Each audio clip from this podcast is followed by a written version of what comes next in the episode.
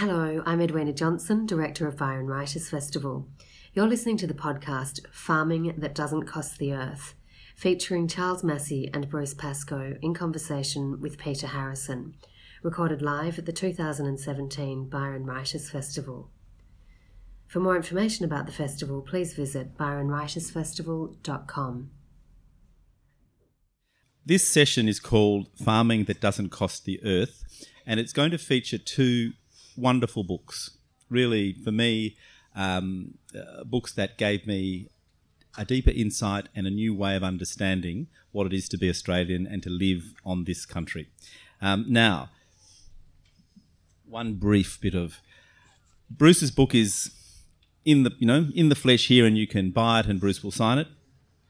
Charles has had a different relationship with the publisher. I'm going to read something. His book, this book, is hot off the press, and you won't get uh, a heavy quarto copy like I've uh, written all through. But um, they've just landed in the warehouse, and so the gig this afternoon is if you buy a copy at the festival shop, it'll be sent to you, freight paid for, and what um, Charles will do is to sign a book plate for you. That when you get your book, you'll have um, Charles signing it. Uh, this is a fest- an, an offer only available at this festival. So you can order and buy Charles's book, but you won't actually take the physical copy with you this afternoon. Okay, so and then the um, the final thing I'd like to read before we start is concerning the Indigenous Literacy Foundation. Um, Byron Writers Festival is proud to be fundraising again this year for the important work undertaken by the Indigenous Literacy Foundation. The ILF aims to address literacy rates in communities where often only two out of ten children can read and write at the basic minimum level. The Foundation's aim is to instill a lifelong love of reading in these children. So if you love reading, please make a donation in the boxes as you leave today or visit the Indigenous Literacy Foundation tent for more information about their programs. So please, that's something to bear in mind. Okay, to our distinguished guests. Bruce Pascoe, who is um, in the Hawaiian shirt at the end.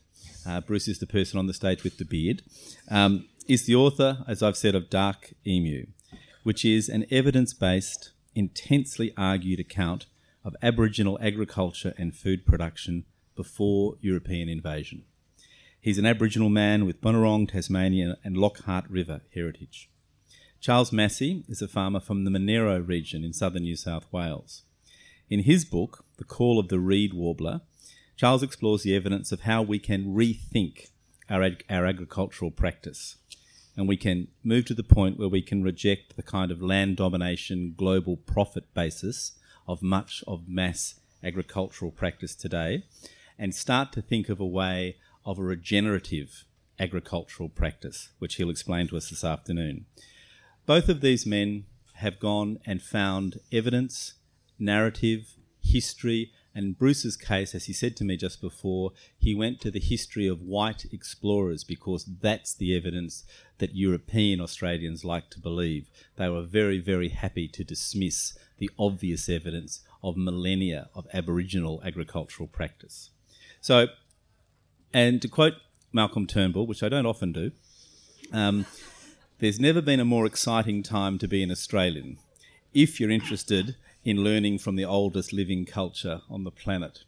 And with that, Bruce, I'd like to begin with you because when you began the research that culminated not only in Dark Emu but also in Convincing Ground, you were told by academics that to put Aborigine and agriculture in the same sentence was absurd.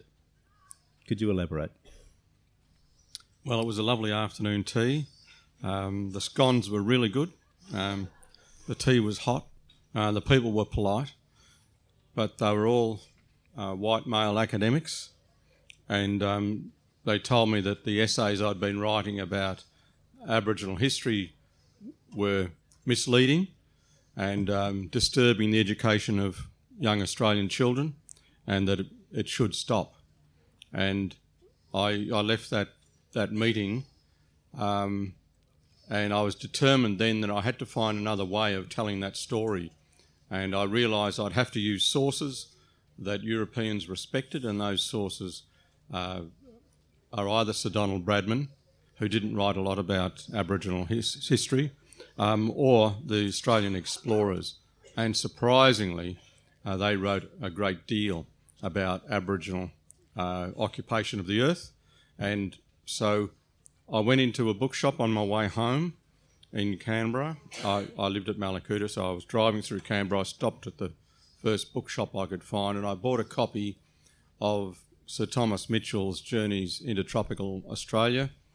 And around about page 90, I, I read a, a passage where Mitchell, being the first European into that country, rode through nine miles of stooked grain.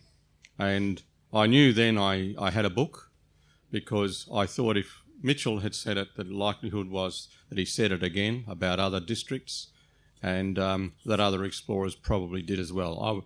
I, I wasn't aware then how much material there was around, but when I read that word stooked and how the fellows with um, Mitchell said that it looked like an English field of harvest, uh, I knew that what we had been told in our education was completely wrong.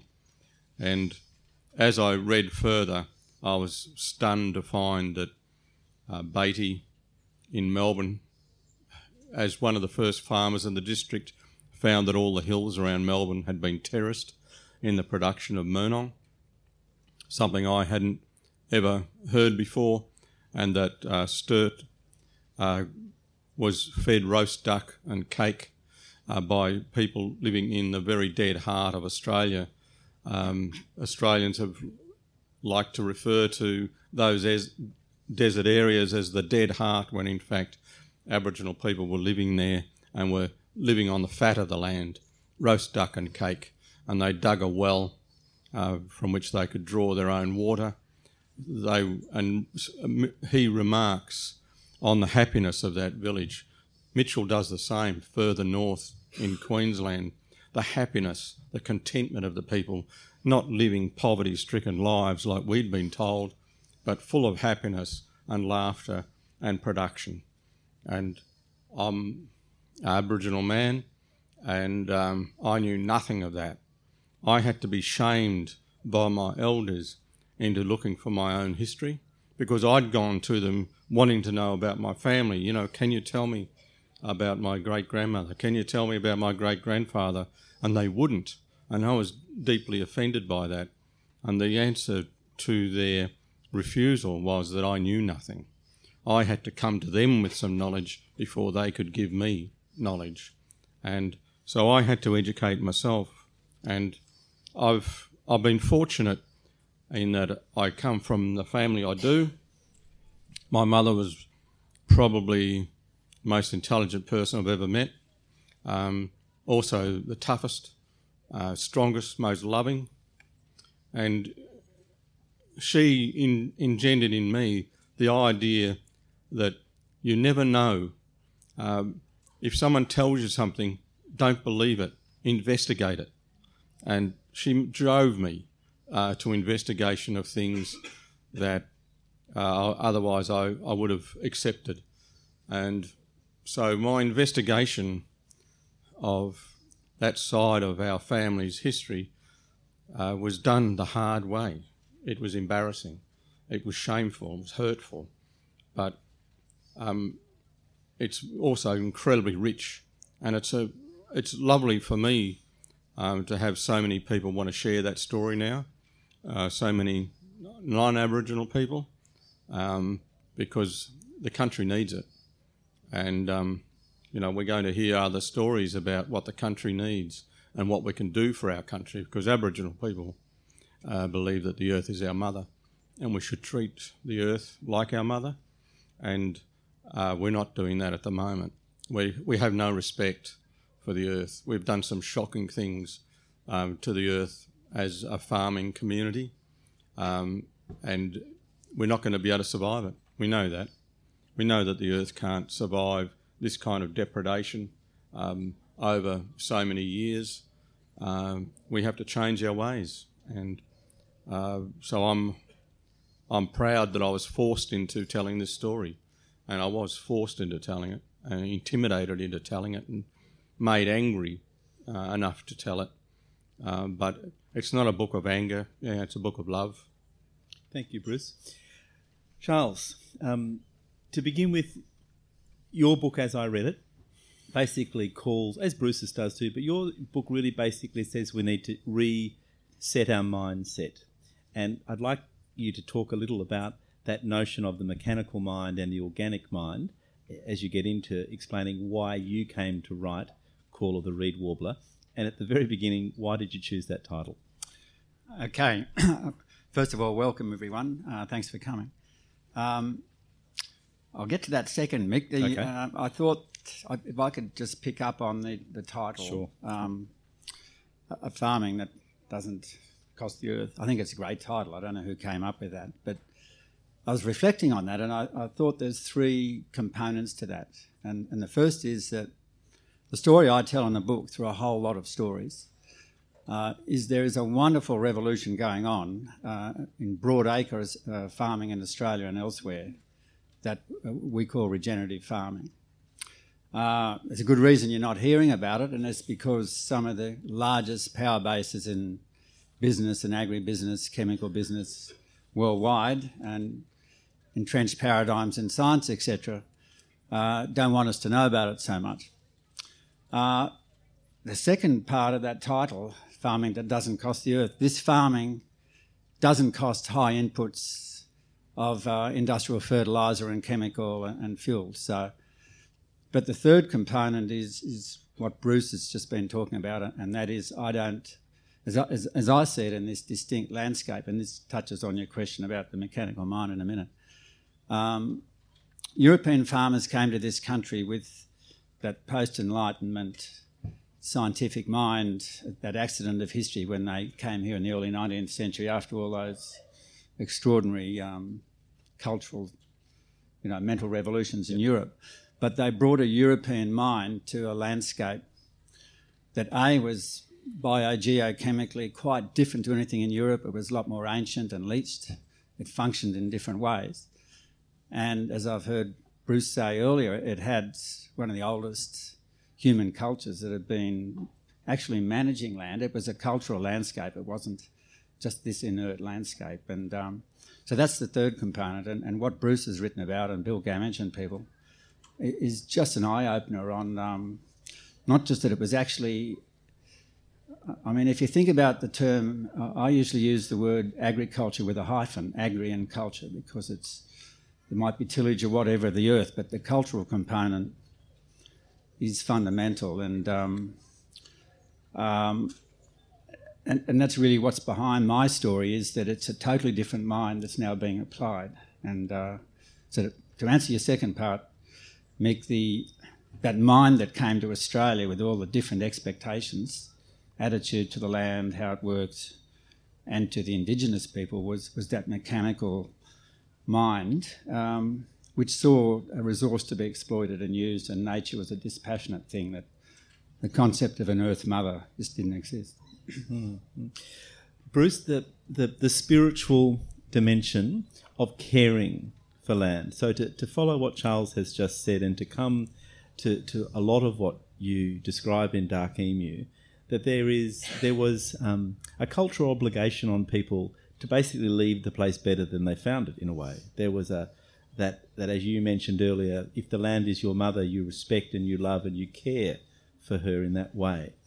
Why do you think European Australians, the settlers, were so determined not to allow that knowledge to get out. Because one of the things I came away from your book with was that basically to create, to justify the illegality of invasion, you had to lie about the significance and sophistication of what was here before Europeans.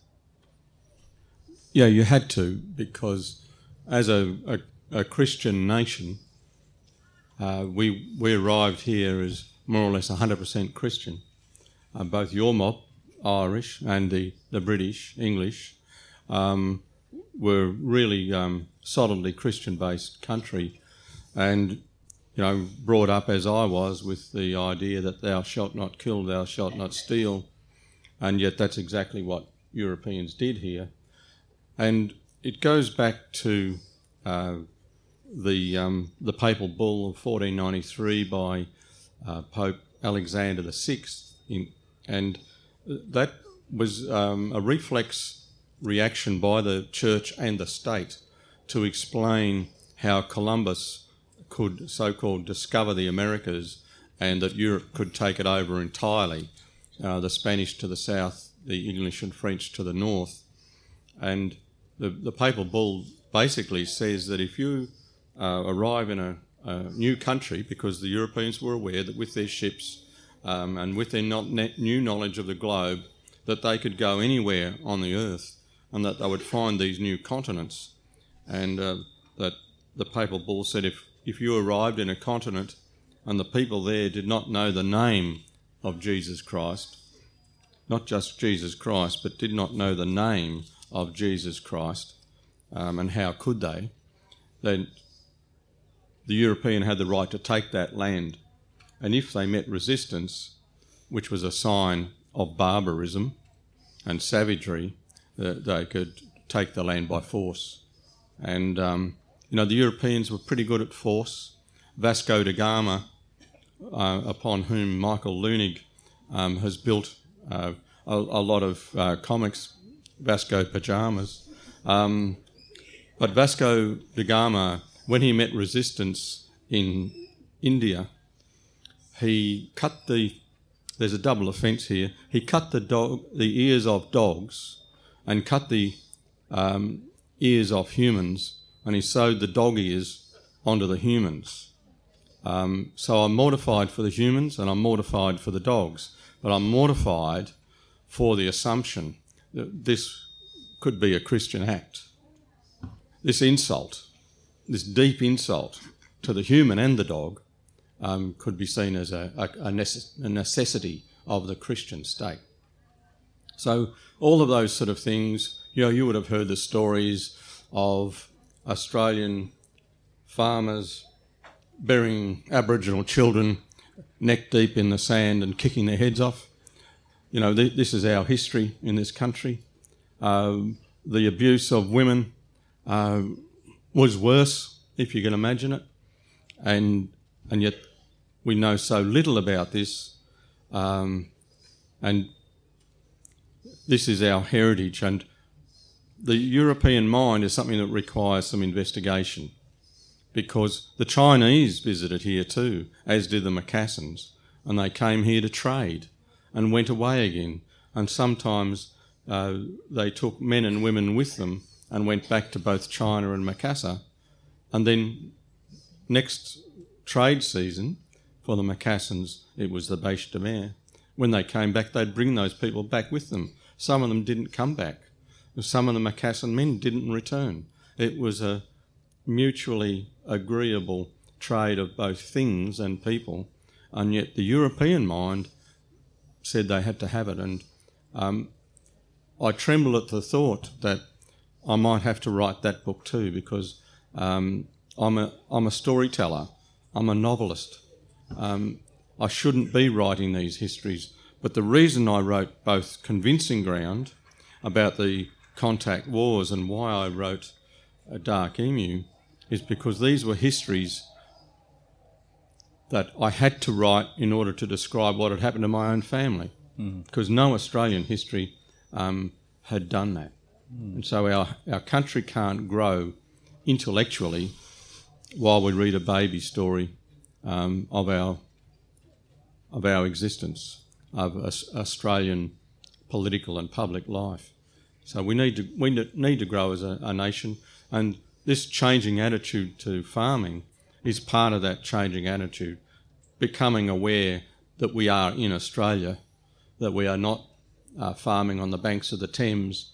And it seems funny to think that we are at that stage still where we are deep ploughing soils that should never be deep ploughed. Hmm. Which is a, a, perfect way then to, to come to you, Charles, with, with some of the, the ideas behind regenerative agriculture. Um, but just one thing I'd like to pick up to follow on from Bruce. There's a beautiful story in your book. I think it's Rod Mason, mm. who's a, a, senior lawman um, and he his country is where your your people's property is, and you've always extended a welcome to him. Could you tell the story of the Kurrajong tree? Yes, more than happy, uh, Mick. Um, the point I meant to pick up on last time was that I'm strongly of the view and experiencing it that we can't farm in a, a regenerative, not just sustainable. I don't like the word sustainable. If you look at the dictionary, it means marking time, maintaining something. The, if you understand how ecosystems work in a self-organising fashion, we can go on an, an improving plane. And um, so I've begun working with this senior lawman who's a local Ngarigo man, which was the um, the people that uh, occupied our region, and, and um, I'm really finding I'm right back in kindergarten. Um, his understanding of the landscape, and uh, I, am working on learning how to use fire with him. Uh, I mean, I'd, I'd uh, been fire captain at home when we had lots of fires with firebugs, and uh, that's totally different to starting to use fire as a skillful agricultural agricultural tool. Anyway, about a couple of years into our relationship, um, we've got a, a tree in, in our front garden, which um, shouldn't be growing there. They're, they're a sensitive tree more out in the central west or in the lower country. We get minus 10s, 12 frosts, and Kurrajongs don't tend to like that. And Rod turned up with some ecologists. We were doing a survey, and I said to him, um, it was just sort of an intuitive thing. What do you think it is, Kurrajong? I don't understand why it's here. Anyway, he went over and had a look, and it shows you how blind um, I was to uh, Indigenous culture. And um, I could see him circling the tree, and then he got quite emotional, and, and up and down the tree were long strips, and straight away he re- recognised them as being um, the fibre that Aboriginal women had pulled off because it, it makes an incredibly strong uh, fibre for fishing and nets. and then we, he showed me the bowls that they'd knocked out for coolamons. And then when we got thinking about it, A, they shouldn't have been there, but the bowl of the tree, the, the, the root level was um, so high and Kurrajongs are very slow growing, so it was at least four or five hundred years. And then he told me that um, Kurrajongs are a really important tree to his people, and, and the old women, when they came in or followed a songline or a route, they would carry their favourite, the seeds of their favourite food trees. And he, he said that they probably planted a grove of 10 or 15 trees because you don't just get fibre, they, you can, uh, there's food off the nuts and, and, coffee, and coffee off leaves and that sort of thing. And um, yeah, I felt right back in kindergarten that this guy could read a landscape. And, uh, and he said, uh, he then told me the story that um, probably during the Great Glacial Maximum drought, which was, you know, I, I remember managing a five year drought, and that drought was 10,000 year drought, which is a decent drought from about 25,000 to 15,000 years ago. And that's when his people, I think he was connected to Pitjantjatjara people in um, sort of south of Alice Springs, and they followed what they call the ice streaming through to Lake Mungo and then came across New South Wales into the Monaro. And that's when some of that cultural flow would have occurred. Extraordinary, just extraordinary. And to stay with extraordinary stories, I'd like now, Bruce, if you could take us all to Brewarrina and, and to the significance of Aboriginal structures in Brewarrina, both in terms of Australia but also in terms of human antiquity. Yeah. Um, I'll do that as as long as I hear the story of the reed warbler later on. Thank you. Is that a deal? yes. Um, right. I forgot. Sorry. but Brewarrina is um, uh, a place that Mitchell passed on on his uh, journeys, and he was passing villages of a thousand people a day after day in that area. The, the Aboriginal population of Australia has obviously been, been underestimated and that, that underestimation is probably deliberate um, to diminish the importance of uh, Aboriginal occupation of the land. But Mitchell uh, really admired the, these villages. He he said that every house he passed was different from the other one, and that you could tell the aesthetic um, sensibility of each of the inhabitants because they had um, adorned their houses and designed their houses differently and these are houses that were uh, capable of housing 20 and 30 people. They were very big. and he passed them day after day after day. And these people were um, grouping around the the Darling River, the um, the Barwon River, and um, that group of rivers that come into what used to be called the Corners region um, of Australia. And those fish traps at Brewarrina are said to be the oldest human construction on Earth. Australians ought to be really surprised that I would dare to use such a word. Because what about the pyramids? People say to me, yeah, the pyramids, they're real old. They're 2,000 years old, eh? They're real old. But right beside uh, this district, there's another being investigated now. And the archaeologists who have been looking at this um, group of houses now know them to be the oldest collection of houses in the world. And in Dark Emu, which is only $35, I don't know how they make it for that money. Um, but in that book, I talk about the fact that um, at Brewarrina, the the people had the, the oldest human construction on Earth, but then not far away, they also had the oldest village on Earth. And if that is the oldest collection of houses on Earth, Aboriginal people just didn't invent bread, which they did, but they also invented society. And the people who live nearby those villages can expect a hell of a lot of French people in the next five years. This information is is going to come out uh, within three to four months. Um, and we'll be, it'll be common knowledge in Australia that we invented in this country society. So you won't need to go to Texas and say to people there, look, you know, our greatest invention is Vegemite. You know, the waste product of making beer. We're very good at making beer and drinking it, but the waste product, Vegemite, mate. That's where I come from. We won't need to say that. We'll say, oh, no, look, um, we actually invented society. Uh, we actually invented bread here because we know these things for a fact now. Um, so we can have a different conversation in this country with each other, and for the first time, that conversation might include Aboriginal people. Wouldn't that be a surprise, eh?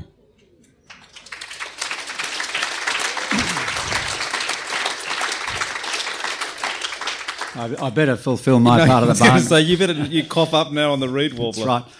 Uh, I'll just preface it that um, uh, in my mistake ridden journey of being a farmer before the scales fell off, uh, one of the things I did, we, we got involved in sort of quite advanced breeding of a merino sheep. We, we helped evolve uh, animal welfare friendly sheep that didn't need the merino, didn't need the skin cut off and mulesing and, and, uh, and other elements. Um, and so the clients that I was working with were, were really the early adopters, the innovators. And um, and then I got curious because when I went and visited them, a lot of them were swinging to this new regenerative agriculture. And, and so I went back as a, a mature age student um, six, seven years ago and did a PhD looking at, at transformation, which was really a huge flip from an industrial mind, mechanical mindset to one that was ecological. Organic mind, you call it. An, an organic mind, yep. yes. Um, the wonderful um, feminist environmental historian Caroline Merchant, who wrote a book called The Death of Nature, she really talks about that.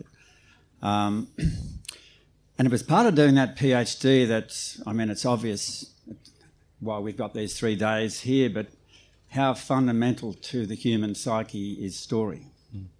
And when you look at the latest sort of work on um, some of the cognitive work and uh, neuroscience, we're, we're hardwired for metaphor as well which is probably what's called the, the last great evolution in the, in the humans about a quarter of a million years ago when we, what's called the symbolic revolution. And so um, I tried to build its recent book around a series of stories in a layered journey with uh, other elements. But one of the stories that struck me, I went and visited um, a farmer who was regenerating his farm, and um, we drove past the neighbour who was flogging it out with sheep, and the creek was dry, and the salt was coming, and the dust was blowing. And when we got to this fellow's paddock with the same creek, the lateral sides of the creek were green and the water was running. And um, I was poking around looking at the diversity that was coming, and um, and there's a little patch of reeds, sort of no more than the size of this stage. The birds had brought the seed in, and um, this is after about nine years of his regenerative efforts. And suddenly, out of the reeds, this, this reed warbler sang. It's only a little bird, but it's got a beautiful call. Anyone who knows their, um, their birds. And I've been a keen birdo for a long while. And it was only driving home the next day that I thought, well, what, what a metaphor or a symbol. Because it was probably 130, 50 years since the reed warbler had been in that valley. It had been flogged out and destroyed. And um, I don't overuse it through the book, but it became a metaphor for this regenerative process of landscape. Mm. And and to pick up on some of the things Bruce said, I, I, don't think we can farm this Australian landscape without a whole new moral, ethical, empathic, in a way, spiritual approach to the landscape. It's, it's not an inert substance we extract and belt. It's something we've got to nurture and, and foster the self organising processes within. I'd like to just pick you up on that because I find that a really important notion in, in both the books, obviously. But for non um, I just want to digress. There's a wonderful thing you said, Bruce, in a, in a YouTube thing I watched. Bruce told an audience that there were two things he knew that Aboriginal people weren't going away and that non Aboriginal people weren't going away. So that's the gig. Work it mm. out. Um, and so, so to come to that, the notions of, for non Aboriginal people, to develop the spiritual connection that I think in my own past I've sort of thought to myself as a kind of envy of Indigenous Australians that they're able to have a connection to land that's a connection to self, to other, to, to, to the metaphysics of their life. How do we, in your opinion, how do non Aboriginal Australians start to generate that understanding and that practice? I 25 words a- or less. I wish it was an easy answer, Mick. Yeah. Um, I think if if you regard landscape and nature as some sort of inert resource that you can exploit to attract dollars from, and uh, I mean, let's face it, uh, our Earth systems now are going into the greatest crisis that's ever confronted humanity. We're into the anthrop- Anthropocene, whether we uh, we like it or not, and we don't like it because the politicians and the newspapers and everyone don't want to talk about it. But um, if, if you take that on board, um, now I've lost the train of thread. What was the? I'm interested in, in how we as Australians, yep. how, okay. how we can start to, to rethink our emotional yep. and spiritual connection. Yeah, I've, I've got it now. Yep. Well, as I was saying, if, if we don't empathise with Earth and, Earth and its systems and nature and how it functions, um, you've got to have a heart, and, and, and if you can, if you even, and I know it's hard when ninety percent of Australians are urbanites, but it doesn't stop them from getting out into the bush and starting to understand. Um, and I see one of the great connectors uh, in starting to open up our hearts to this Australian environment is through food, uh, healthy food via healthy landscapes, and uh, going into urban gardens and those sorts of things. But I'm not answering a question directly because no, there's no easy answers. I think sure. the only way to do it is to start shifting our philosophical mindset about exploiting, extracting money from uh, the land. When, uh, and that's the reason I mentioned the Anthropocene. I mean, patently, economic rationalism, pumping uh, carbon into the air through fossil capitalism. It's not only not working; it's starting to destroy us. And mm if we can all start to shift to empathise with nature, I think that the mind and the heart will change from mm. that. It, it, does make me think, and I think you quote it in Call of the Reed Warbler, a, a, line from Les Murray, where he talks about it'll take a lot of people many centuries before they can feel at home in Australia. That's right. Yeah. and uh, it's to the poets, I think, that we often have to turn to because they cut through via metaphor and, and greater insight than. Um, you know, many of us prose writers as well. Indeed. Okay, I want to stay with food because the other um, extraordinary revelation for me, Bruce, in, in your work and in the um, YouTube videos I've seen of your presentations, is the idea that where we conventionally now see relentless desert and unproductive land, Aboriginal people had developed an extraordinary grain belt, and you can tell me the correct factor larger than it is of the current grain belt. But could I get you to talk about that and, and also the significance in, in um, uh, nutrition of some of the Aboriginal foods like yam? Um, Norman Tindale uh, uh, investigated Australia. He was an American um, uh, archaeologist, anthropologist who came out to Australia in the 70s and was virtually laughed out of the country by his fellow Australian uh, academics. But Tindale mapped what he thought were all the areas that Aboriginal people had been seen to be harvesting grain for food, and it covers the whole of the desert regions of Australia because many of these grains were growing in sand and only needed uh, one watering uh, a year from the rain itself. And uh, so our grain belt, roughly five times as great as the current Australian wheat belt. But the interesting thing is that we're expanding that all the time because the more we investigate it, uh, the more we find uh, Aboriginal people had been growing grain in this area. Uh, Lake Mungo does not appear uh, on that map that we have redrawn, and nor does Cooper's Creek. And yet both were grain areas. So that is expanding all the time.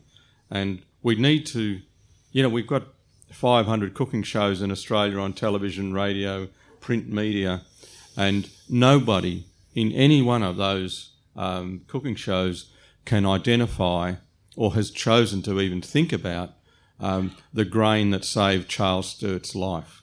What was the bread uh, that Charles Sturt was given when he was dying in central Australia that he called the lightest and sweetest cake he'd ever eaten?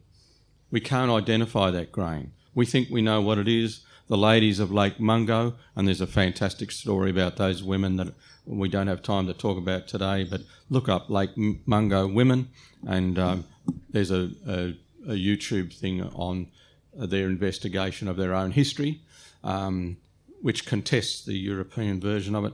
But those women decided to harvest their own grain, which grew in the pure sand of Lake Mungo, and they turned that grain into flour. They turned the flour into bread, and you could smell it from 300 metres away the aroma of that flower was so beautiful, and yet we don't know. In our history, we do not know uh, what that plant is. We will within two or three years. Um, my son is growing both that and panicum, and another one of the 138 plants that we know Aboriginal people took grain from to turn into flour. Uh, we will know about these plants we don't at the moment. It'll be part of the maturity of Australia to realise that wouldn't it be a good idea if we were going to farm in Australia to farm Australian plants that have already been adapted to our climate and so don't require any more water, any more fertiliser, and no pesticide. Um, that will revolutionise the agriculture of the country. But I, I also have to emphasise population we can do all of this stuff, we can regenerate, uh, but unless we control our population, we're going to die. And a good example of this was when I was in uh, India uh, recently, and we were taken around to best practice farms in India, and one of them was a place where they grow their own rice, and they because of Monsanto, everyone is trying to retain copyright of their own products. And um, because Monsanto just gobble up everything, change the genome, and then sell it back to you. Uh, not as a viable seed, but as something that'll grow once for you. You can't take the seed off it. You know, it's a good trick, very American. And, um, uh, you know, it's going to destroy us. But these people are trying to hold the copyright of their own rice. And so we went along there, best practice farm, you know, they sing, we sing, you know, because we, we had Aboriginal people there. And so they, were, they really wanted to talk about our spirits. So we, we danced our eagle dance for them. Um, they, they did their dances, we having a hell of a good time. And, you know, it was you know, it, we have to admit that it was increased by the fact that the tea was alcoholic. Um, terrific afternoon, very long. Um, but then they they said, "Oh, we, we want to show you um, how the multiple uses of our, our rice paddies." So they took us out there, and they they jumped into the water, and with um, you know baskets about as big as this mat that you can't see. But let me take you know, that mat's about that wide, and they were jiggling this mat in amongst the reeds um, all the time and getting fish that big. And they were part of that. We had eat, eaten those those fish that day, and I, I said to them, "How often do you do this?" And they said, three times a day." Imagine the psychology of the fish um, having that happen to them three times a day, and a little tiny fish like that, and and the food they took out of the rice paddies and the fish they took out of the rice paddies all tasted like mud because mud was in suspension the whole time. Everything was living on mud. And that's, you know, sorry to use the term unsustainable, but it is. And it's because there are too many people. Hmm. Because that's that's not a, a thing that you want to keep doing forever. No. Because it just cannot continue. We have to change our our way of looking at our responsibility to the earth. You know, our religions tell us that you can't interfere with the holy union between a man and a woman and whatever they do at night. You cannot interfere with that, and you know to do so is against God's wishes. Well, I if if there's a God, and pardon my prejudice, but if there's a God, I'm sure God didn't want His work destroyed. So um, I believe that that God uh, wanted people to look after the world, His world, and um, it's yeah, it's never a popular thing to say, but I thought I'd say it anyway. Good on you.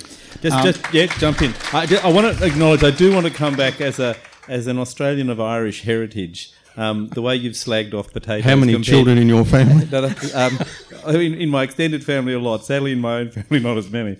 But um, not for want of trying. Um, the um, uh, I do want to come back to yams and potatoes because as I heard your story about yams and potatoes, my blood rose. Um, but Well, I, I think there's an interesting follow up to, uh, and what Bruce does in Dark Emu is just open up the the potential of Australian perennial grains, in particular, a lot of them gluten free, adapted to our soils, adapted to the microorganisms that healthily function. But there's some really lateral developments in industrial, well, the replacement for industrial farming, where uh, farmers now in broad acres in Australia, and it's come out of the tough situations because you don't get innovation in the rich Darling Down soil. They've now uh, growing crops without chemical and fertiliser in amongst perennial native grasslands.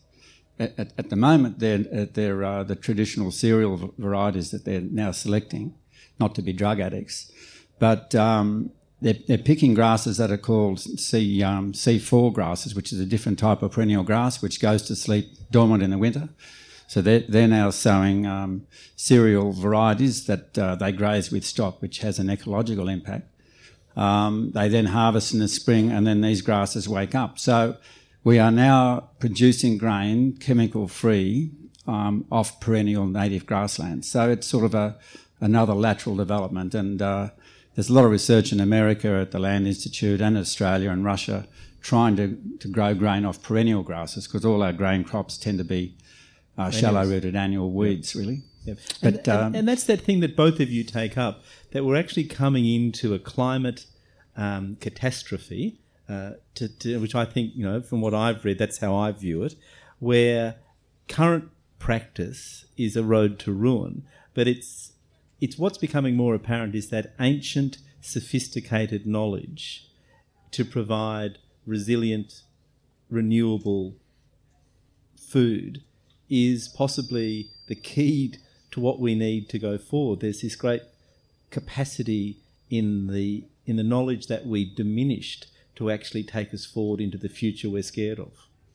Yeah, I can see a great synergy between what Bruce and Bill Gammage and people have opened up and some of this new thinking, uh, taking us forward to a far greater resilient agriculture that uh, that rebuilds um, denuded soils. And uh, and the other big component of all this is uh, food off healthy, truly functioning soils is so full of more nutrients. It's it's uh, it's, it's, a huge health benefit. Well, that's one of those things. That, and to come back to yams again, that that there was a that the, the soil was more friable. The soil was.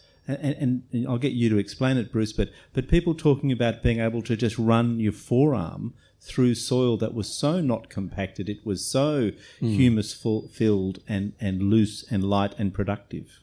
And every drop of rain that fell on that soil went straight into the ground. Um, whereas when the soils are compacted, it runs off and mm. causes erosion. Um, uh, the, some of the early pioneers noticed that um, uh, 18 months after they'd introduced sheep onto the country, it had, the, that soil had been compacted so hard that runoff uh, began, and Aboriginal people were astounded to see floods uh, because they, they hadn't been used to this kind of flooding and the damage that a flood can do. And so we need to look at the Australian soils and uh, think about uh, how how we can reclaim that knowledge and reclaim that fertility. Uh, a, a, really good example of it was um, uh, Lynn and I were over in WA recently, and we were talking about a thing that I'd mentioned in Dark Emu is that uh, Lieutenant Grey, the second worst, worst explorer in the world, um, when he was coming down through Western Australia, uh, came across these massive uh, yam fields that stretched to the horizon, and he had to walk around them because they were too deeply tilled for him to walk across. And I I just replicated that into Dark Emu because it you know was a valid uh, source, valid information. But I kept on thinking to myself, why would people till the soil that, that deeply? And we were in Western Australia, and an Aboriginal woman um, said, Well, that's where the yam is. The yam is deep. For that particular um, uh, yam, um, I keep on forgetting its name, but the last Latin word in it is hastifolia. Um, it's tuber is a metre and a half uh, down in the soil. So Europeans, um, when they realised that, you know, perhaps the idea was to turn to Australian plants, they planted this as a, a monoculture, and Aboriginal people had done the same. Uh, when the the flowers had finished, they realised they could harvest it. They brought in a normal harvester, a normal plough, and they got no tubers.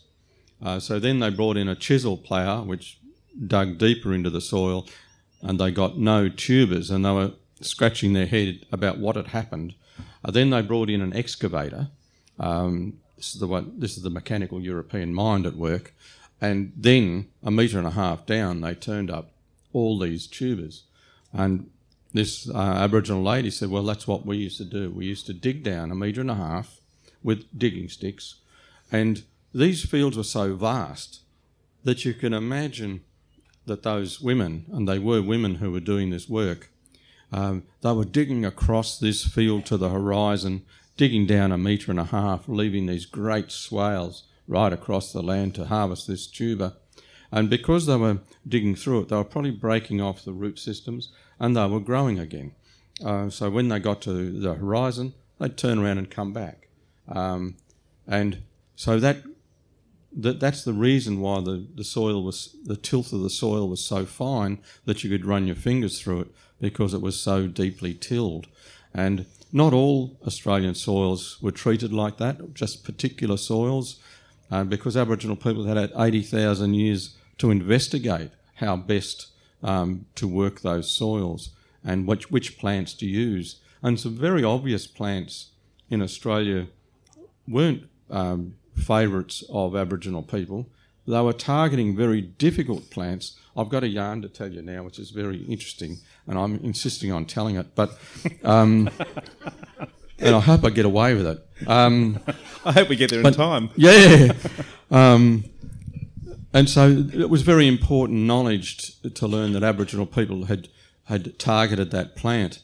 And one of the other plants they targeted was kangaroo grass. And kangaroo grass is very, very difficult to um, to remove the awn from the seed. And Uh, we, we've been trying to make flour from it, and it's a difficult process. But to, just to show you how interesting life is and how peculiar and how you couldn't predict it in a fit, was that um, a woman in um, near where I live um, used to be the scientist of the year, the engineer of the year, um, and she has offered to make us a machine to do that job. Um, but when that woman was born, she was a man. So I'm always stunned by the complexity of life and, um, and completely thrilled by it. Uh, I'm, I'm, going to have a beer to celebrate that woman tonight um, because I didn't know that story until today. Um, so there you go. I've, I've you managed go. to sneak it in. and I'm going to manage to sneak in that what I was going to drive at before is that, in according to a thing that you I heard you present, that yams because they have fructans, fructans, fructans, not fructose, are seven times more nutritious than potatoes and diabetic friendly and as diabetic a result. Yeah. yeah, and we, we know nothing about them. One woman, Beth Gott, um, in Victoria, has done the only real research on the yam daisy or murnong. And, um, you know, when we were in the West, people said, Oh, can you send me some of those seeds for your murnong? And I said, No, find your own. Find them in Western Australia because that yam uh, that those old people were growing is still growing there. It's growing in the footpath. and so all we need to do is to, is to return um, to the old practice and we'll have this reliable supply of a very, very healthy plant. Yeah. And the, the Murnong here is the same. We'll all be growing it in our backyards like carrots yeah. um, if, if we choose to.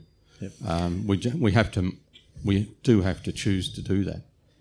Um, anything that you want, I'm going to ask you to kind of, uh, your sort of, sort of final observations in a sense, but I just wondered, was there anything off what Bruce has said that yeah, just, just listening to what he's saying and um, how we need to approach this landscape with a totally new mind. Uh, um, talking to um, Indigenous friends of mine and, and, and, reading some of the early settler reports, Major Mitchell's report of horses sinking to their fetlocks in soft, spongy soil. And, uh, the modern landscape manager has no conception of what it was like pre-white settlement, our landscape. The things like incised creeks just didn't exist, as, as Bruce alluded to. Um, and, uh, and I, having now, if you like, had a, a turnaround from uh, having made all the mistakes and now starting to look at the landscape differently, that's understanding how it functions with a, a few major functions which I described through the book I would say with confidence that probably 98% of Australian farmers are landscape dyslexic. They, they cannot read the landscape and how it functions. And, and if you can't do that, that's why you end up with the compacted soils. And, and farmers that I know, I've, I've heard three or four instances and witnessed it myself, where after five to eight years of regenerating through the new grazing or cropping or whatever, and you know, Australia is not a land of gentle, soft rainfall like England. It, in, in, much of it, it's we don't get enough of it. When it comes, it's often hard and fast. So you want to make sure you, you capture it.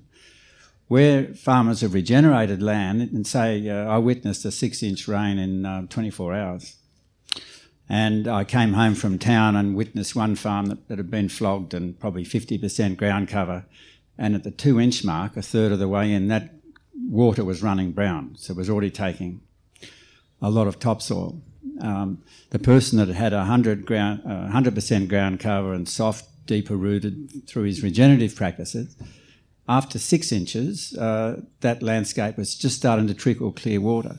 So, in the driest continent on Earth, the guy with the healthy regenerative practice had tripled his effective rainfall in that, that period. And, um, and we whinge about not getting enough rain. So, it's a real mental flip on, on understanding how the landscape functions and how we can we can regenerate it. It, it occurs to me now that the horror with which Indigenous people must have seen what happened to their country in the first couple of decades of European settlement must have just had the feeling of desecration. They mu- it must have been the most horrific mm. experience mm. to see the the land that you had cared for at a deep spiritual level be so shockingly disregarded and destroyed. It, it's sort of hard to imagine, isn't it? Mm. I mean, maybe maybe communities that have, have experienced devastating genocidal uh, events have some understanding, but I, I don't think I can understand it. But it must have been extraordinary and terrible. Some of the early conversations Aboriginal people had with um, people around Melbourne when the first Europeans arrived in Melbourne was um, Aboriginal people wanted to know why white men didn't live with women uh, because they, the men arrived on their own. And the next part of the conversation was, why do you shit in the river? Because it was anathema to Aboriginal people who used to bury their excrement all the time and be really fastidious about caring for the land in that way. And they were just astounded that you would even think of selling the water that you drink. Mm. And we still do it. Um, we've got a few minutes left, so can I ask you both uh, uh, about optimism? Is because I know you've said, Bruce, that you know literally there's never been a better time. You, you feel that there's an opening now, that there's a receptivity in the community or, or parts of the community for a deeper understanding to emerge. So, are you fundamentally optimistic? Yeah, I am. Um, um, I barrack for Richmond, and we're um, the the only way to survive that is to be optimistic. Um, or masochist. Peren- perennially disappointed, but um, always optimistic. But I got three grandkids; they're beautiful kids, and I'm not going to tell them that the world is stuffed. Um, I'm I'm going to tell them that they can do something about the world. Uh, they can do, do something to improve it. And I think humans are smart and they're basically good. Uh, we're deluded at the moment. We're being duped uh, by a system which rewards really bad behaviour. Um, you know, we we give knighthoods um, to people who sell dodgy milk to African children because they can't sell it in Australia. We give them knighthoods. We respect that. We think that's rat cunning and acceptable. We have to change our attitude to the truth and to the care of the land. Um, but we're smart, so we can do it. And the smart people have to stand up. They have to stand up to the idiots uh, who think they're smart. And we have to resist this awful um, way we use our own people and, um, and the world and uh, uh, resist them. We have to put up a fight. We can't just sit back and say, I don't have to do anything because um, I'm an artist and I listen to classical music. That's not going to cut it. Uh, you're actually going to have to do something and uh, you're going to have to persist. You know, I was talking to my daughter this morning who's um, trying to introduce Aboriginal culture into a school where one of my um, grandkids goes, and um, she was sad because she'd been knocked back by one of these Aboriginal programs um, that, you know, trying to institute this Aboriginal program, she'd been knocked back. And I said, well, you just got to persist. The old people persisted. You're just going to have to keep going, and you, you might die persisting. Um, but that'll be an honourable thing to do, my girl. There you go. Your one of your grandchildren, I know in, in your book, asked you when he or she, I'm not sure which was it was, watching someone spray herbicide, asked you, Grandpa, why do we have to kill things to grow things? Yeah, it really rocked me. We were going in with his father to watch him play soccer. It was my grandson, who was only about six, and we watched this farmer spraying Roundup. And he said, Grandpa, why do people have to kill things to grow things? And I was speechless. It's a hell of a question. Uh, and my answer later was, well, you don't. Don't have to kill things. But to answer the original point, um, I, I, my book really is a paean of hope. Uh, the solutions are there, uh, both urban, by connecting through good food into urban food and uh, regenerating our landscapes, linking with the, our um, 60, 70,000 year indigenous knowledge, however long it is, it's opening up all the time. Um, okay, we're into the Anthropocene and we need to confront that, which none of our politicians are doing. But th- we do have the solutions, and it's just a matter of now of um, of impl- implementing them, and and also in in the um, in the um, journey of human affairs. Sometimes when you get into great crisis, as occurs in a lot of natural systems, you can you can have a tipping point, and that also is my hope that at, at some stage uh, the general populace will, will revolt with our useless politicians and the uh, economic rationalist fossil capitalism that's really driving us to destruction and say, well, look, there's got to be a better way. And um, so I'm hopeful. Good, thank you. I'm going to ask um, you to hold your applause to the end because I just want to go through a couple of things. I firstly want to thank Greenstone and I want to thank Brook Farm for sponsoring this session. Um, it's been an absolute pleasure to talk to Bruce and to Charles. I want to thank my old buddy Andrew for doing the sound and Meredith and her volunteers for looking after us in the tent. Um, all of these people make these events possible, but very much I want to thank Bruce Pascoe and Charles Massy for a wonderful session.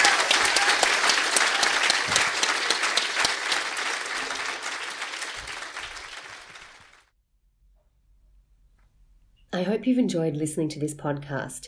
This session was recorded live as part of Byron Writers Festival 2017. You can find other recorded talks and discussions from the festival on our website, byronwritersfestival.com.